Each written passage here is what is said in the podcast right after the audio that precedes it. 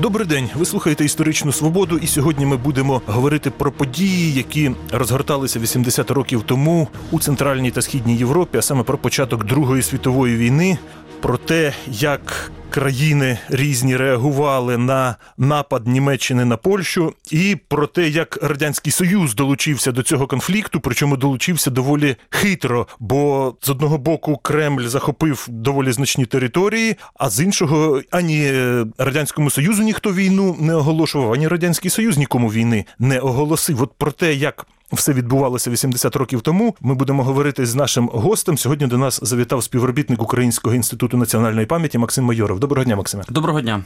1 вересня 39-го року відбувається напад Німеччини на Польщу. 3 вересня країни, які гарантували Польщі свої союзницькі зобов'язання, Великобританія і Франція оголошують війну нацистській Німеччині, не досягши якихось порозумінь жодних. Вони свої союзницькі зобов'язання взялися виконувати. А як реагували на початок цього конфлікту у Москві, де нагадаю напередодні, 23 серпня, був укладений договір про ненапад, відомий як пакт Молотова Ріббентропа? Ну насправді тоді вже е, цілком окреслилися такі е, відносини між нацистською Німеччиною і радянським союзом. Це було очевидне потепління. Якраз цьому передували і події е, серпня 39-го року. А якщо так поговорити відвертіше, то і події навіть березня 39-го року, коли власне ми можемо згадати долю Карпатської України. Власне, тут ліквідація Карпатської України санкцій Гітлера, вона фактично отримала там загальне схвалення, в тому числі схвалення з боку Москви. Так тому, власне, намітилося таке певне потеплішення відносин.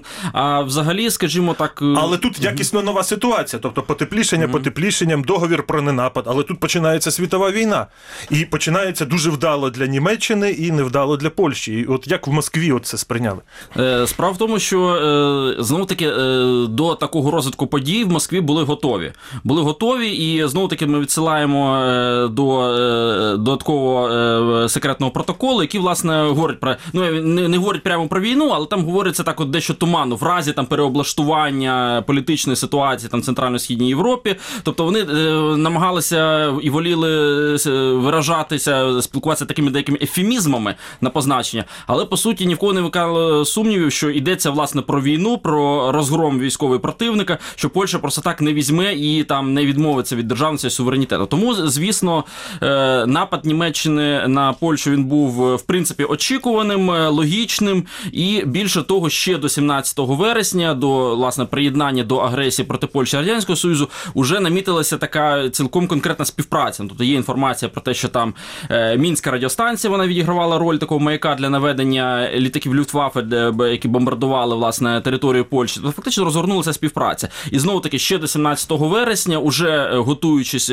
до війни проти Польщі, десь приблизно там за 3-4 дні вже почався активне засилання на, польську територію радянських диверсійних груп. Ну от як зараз би назвали там спецназ, зелені чоловічки, тобто такі люди, які там е, мали е, захоплювати якісь там ключові е, ланки, там руйнувати якісь комунікації. Тобто, фактично, це вже наповну розгортався, розгорталася Це відколи почалось радянські такі дії проти Польщі? Не оголошені.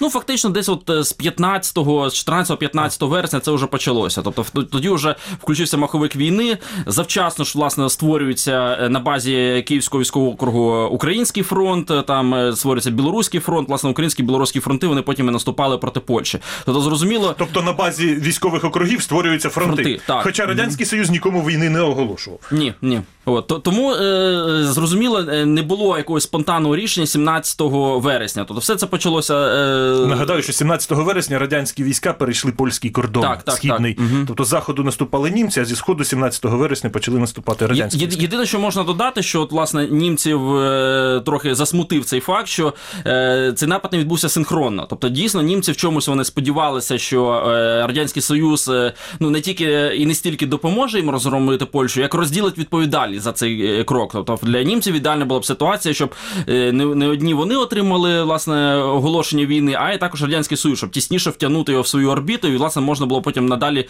е, більше на нього покладатися. І от як? От між ними встановились доволі тісні відносини, дипломатичні переговори тривали. І як німці реагували на те, що Радянський Союз синхронно не почав війну, а і що пояснював Радянський Союз, що в Москві казали на адресу Берліна з цього приводу? Як виправдовувались чи пояснювали? Чи як? Тут цікава теж е, така гра е, е, дипломатична була е, власне з українським фактором. Так, тобто е, німці вони е, були явно незадоволені, що от уже вони розпочали війну. Вони фактично на самоті, їм оголошена війна. А тут от радянський союз, на який вони сподівалися, е, він ніби нічого не робить, тобто якась бездіяльність. Тобто таке враження, що він взагалі не збирається вступати е, е, в бойові дії і залишиться десь на стороні, і фактично весь тягар далі буде Німеччина одноосібно виносити. Тобто такі побоювання, очевидно, були. І відповідно були там ноти Ріббентропа про те, що там власне ми чекаємо виконання від вас союзницьких зобов'язань. А між іншим, ці зобов'язання, ну з тих документів, які ми знаємо про підписання пакт Молотова Ріббентропа, там ніде немає про Так, те, що ну, ми, це- ми синхронно діємо проти Абсолютно, Польщі. абсолютно. Тут були Тобто це були усні домовленості, чи що про це відомо? Чи Е, нічого не відомо? Про це докладно нічого не відомо. В усякому разі, ті е, писемні письмові документи, з якими ми е, можемо працювати, вони не свідчать про те, що там були на прямо оперативні плани розроблені спільної діяльності військ. Єдине можна сказати, що от власне самі німці, от ще навіть починаючи з часів там радянсько-німецької дружби 20-х років, ще, ще до нацистських власне планів, вони от фактично, коли планували війну проти Польщі, вони почали це планувати ще в 20-х роках, тобто розробляли.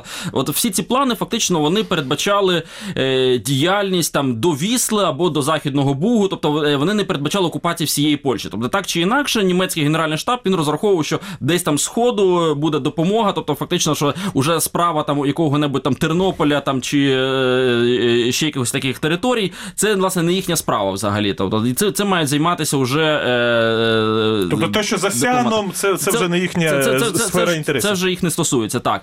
І так само, власне, план е, Вайс, тобто білий план е, е, нападу Німеччини на Польщу 39-го року, він не передбачав окупації всієї Польщі і ведення там бойових дій до Збруча. Ну, даруйте, все-таки до Львова німці дійшли. До Львова дійшли, так. Ну але це вже такий був дещо вимушений Потім відступили, крок. але дійшли. Так, так. Це був такий дещо вимушений крок. Вони дійшли практично зразу. Тобто, е, ну, оскільки радянський Союз і не вступав в війну, їм власне нічого не залишалося, як переслідуючи польські війська, е, вести бойові дії, наступати далі і Так Радянський Союз що казав на Е, Радянський Союз сказав, що, що, що, що, е, ми ще не готові, ми, ми чекаємо розвитку подій, зачекайте, все буде. І тут, власне, е, Ріббентроп він підключив такий фактор такого непрямого шантажу чи якогось тиску.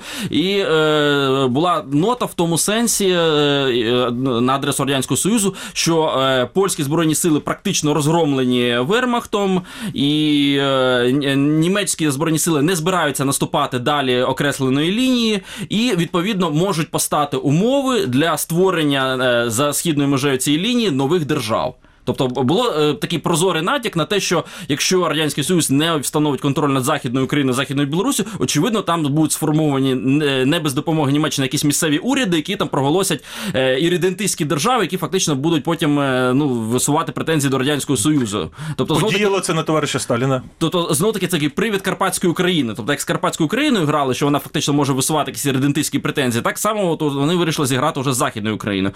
Ну тут невідомо, чи саме цей фактор він більше е, підстігнув, чи інші, але е, дійсно, е, от буквально там за кілька днів е, відкрита агресія відбулася. Тут ще такий дуже важливий нюанс треба згадати, що Сталін же ж не просто так затягував. Тобто, те, що там не, підготовлене, ще щось, це, такі були до певної міри відмовки. Тобто, фактично, е, радянський союз і, е, і е, в обличчі свого військово-політичного керівництва вони чекали якогось розвитку подій. Тобто їм потрібно був якийсь момент, після якого вони могли б е, сказати, що дійсно польського уряду не існує, польської держави не існує, що вони вступають мало не з гуманітарною місією. Чекали туди. слушної нагоди, так би мовити, так? Так, тобто, е, і, потім вже радянська історіографія брехала про те, що е, цей визвольний похід почався після того, як польський уряд уже втік з польської території. Між іншим, радянська це була офіційна Так. радянська позиція, і це е, грабському послу в польському в Москві так сказали: ваш уряд десь дівся, і ми хочемо Що де-факто порятувати польська держава перестала існувати. Тобто це був такий посил, який фактично був спрямований на те, щоб уникнути відповідальності і якраз не наразитися на оголошення е, війни з боку боку А чому Британії ви кажете, Франції. що це була брехлива теза? Це, це не відповідає На, на момент власне вручення ноти, на момент переходу кордону, е, власне, вище польське керівництво воно якраз було на покутті, тобто от е, територія теперішньої Івано-Франківської області, і воно власне чекало новин. І, і якраз новини про те, що е, радянська е, війська Червона армія перейшли кордон, і вони послужили приводом для того, щоб вони вже відмовилися від планів подальшого опору і ну принаймні регулярними збройними силами і е, відступили в Румунію, наказали всім військам відступати далі. Тобто це якраз було безпосереднім приводом е, для тобто, такої еміграції. е, переплутали причини і наслідки. При, причини і наслідки, так. На, насправді не те, що польський уряд втік, е, стало Приводом, причиною, та, для причиною, вступу, причиною, та, причиною, та, для наступу радянських військ. А те, що радянські війська стали наступати, стало остаточною причиною, щоб польський Останню уряд краплю, залишив так. територію так, саме держави. Так, саме так. Угу. Такий був цікавий розвиток подій 100 років тому. А що ж німці робили з от цим от приводом е, іридентистських держав, от з українським? Наскільки я знаю, тоді німецьке керівництво і унівцям якісь сигнали робило е, керівництво організації українських націоналістів. Ну так, це був явно запасний сигнал, оскільки е, запасний варіант, оскільки ну на- очевидно на той момент, і, і навіть і пізніше німці не вірили в те, що можна там створити якусь там державу українську на неї покладатися. Я знаю, що були певні якісь там загравання. Ну, загравання були в яких формі? Наприклад, з українських націоналістів, тоді ще єдиний нерозколотий УН, е, був створений легіон, український легіон, який е, от е, мав такий абревіатуру там в українській мові ВВН, тобто військові відділи націоналістів. В німецькій абревіатурі це та, та ті самі літери, але, але латинського алфавіту, BBH.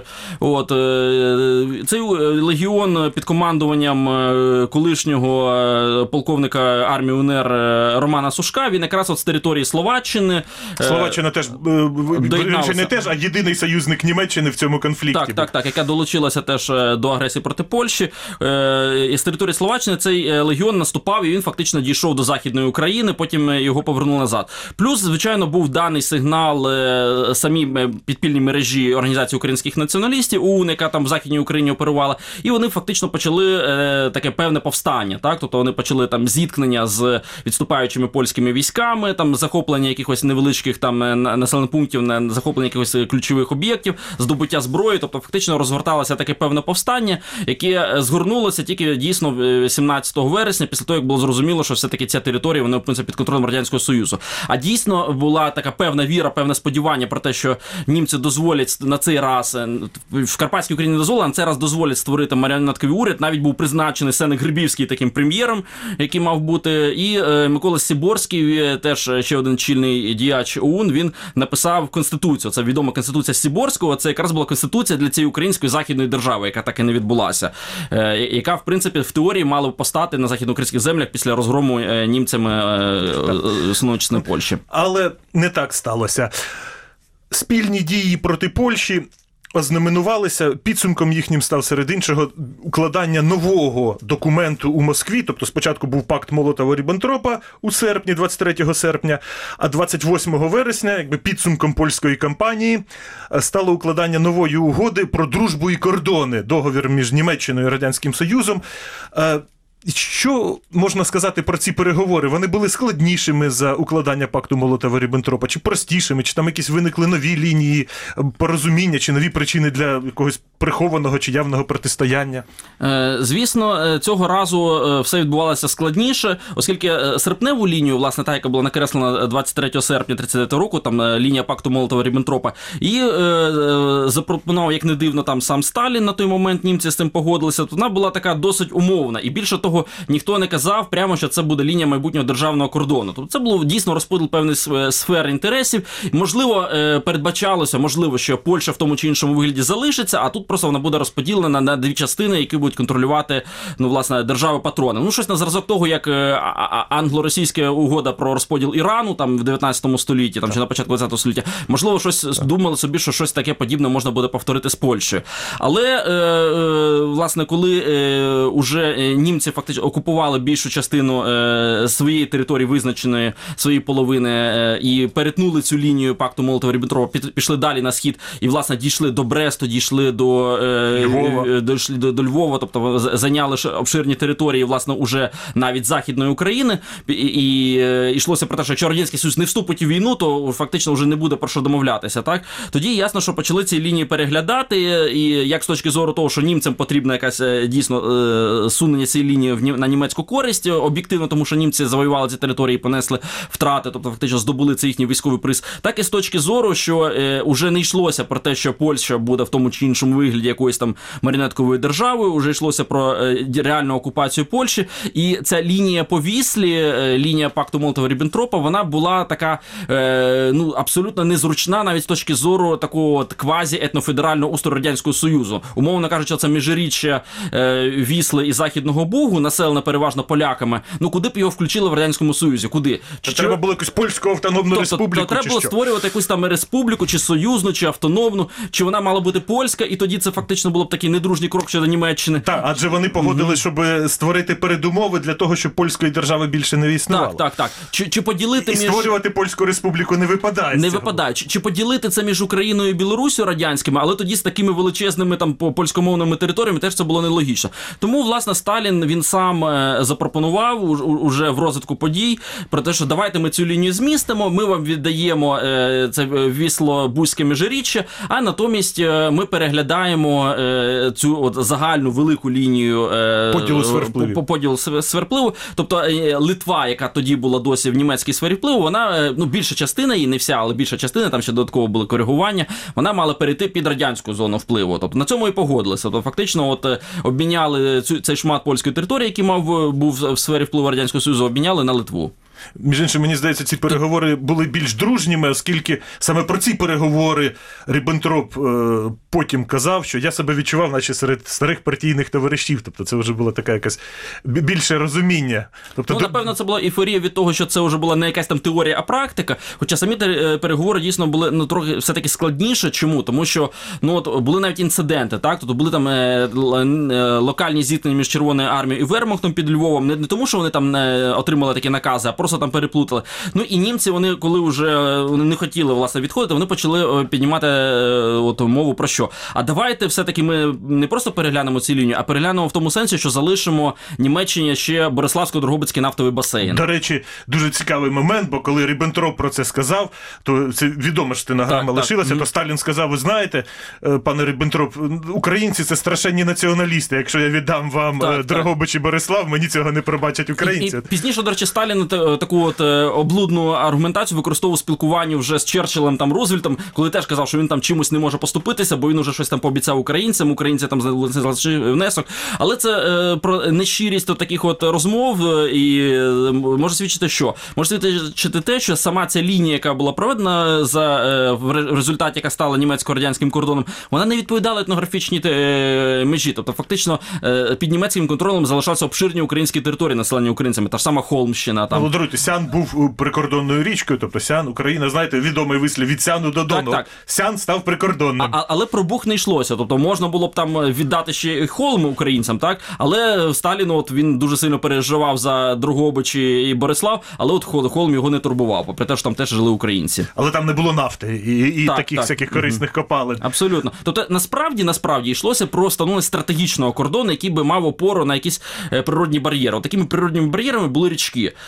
Що так само це було сформульовано ще в первинній лінії пакту молотова ріббентропа Вісла, Сян, Нарва. Це було е, сформульовано в остаточному договорі про дружбу і кордон. Там уже е, були Сян і Бух. І от тоді, в цей момент, наприкінці вересня 39-го, чи можна сказати, що вже проглядались якісь зачатки радянсько-німецького конфлікту, чи навпаки тоді все виглядало ідеально, як дружба народів, так би мовити, і режимів. Під час самих бойових дій тобто були різні ситуації. Були ситуації Інциденти були. так, інциденти були. Були інциденти, коли, наприклад, дійсно під Львовом там були якісь сутички. А, але е, ну були там інциденти, коли дійсно там німці підняли питання Бориславського Дрогобицького басейну, їм там відмовили. Тобто це такі лінії напруження були, але вони вирішилися. Більше того, е, ситуація була розвивалася часто в досить навпаки комплементарному дусі, коли навіть е, німецькі і радянські війська вони спільно добивали поляків. Тобто вони фактично створювали їм такі от е, широкі охоплення. Ну от тут можна багато привести прикладів. Наприклад, от група Владислава Андерсена, який пізніше Андерса, який пізніше очолював власне Армію Андерса, Андер- армію Андерсена, польські збройні сили за кордоном. Ну вони фактично от пробивалися там до Угорщини, маючи зіткнення як з радянськими частинами, так і з німецькими почергово. І врешті-решт потрапив Андерс в радянський полон. Те саме можна сказати там про оперативну групу Полісся, останню регулярну польську частину, яка власне здалася вже аж 5 жовтня, і це власне був фінал цієї кампанії. Здалася німцям чи Здала- армії? з- Здалася, е, е, от зараз я не пригадаю, здається, німцям вона все-таки здалася, але фактично вона пробивалася з території там Західної України Білорусі е, в, в боях з Червоною армією, і потім ще звела там кілька боїв е, з німцями, перш ніж вона склала зброю. Дякую, Максиме. Це була історична свобода із співробітником Українського інституту національної пам'яті Максимом Майоровим. Ми говорили про початок Другої світової війни і про подальшу співпрацю нацистської Німеччини і радянського союзу про укладений ними договір про дружбу і кордони. Передачу провів Дмитро Шурхало. На все добре.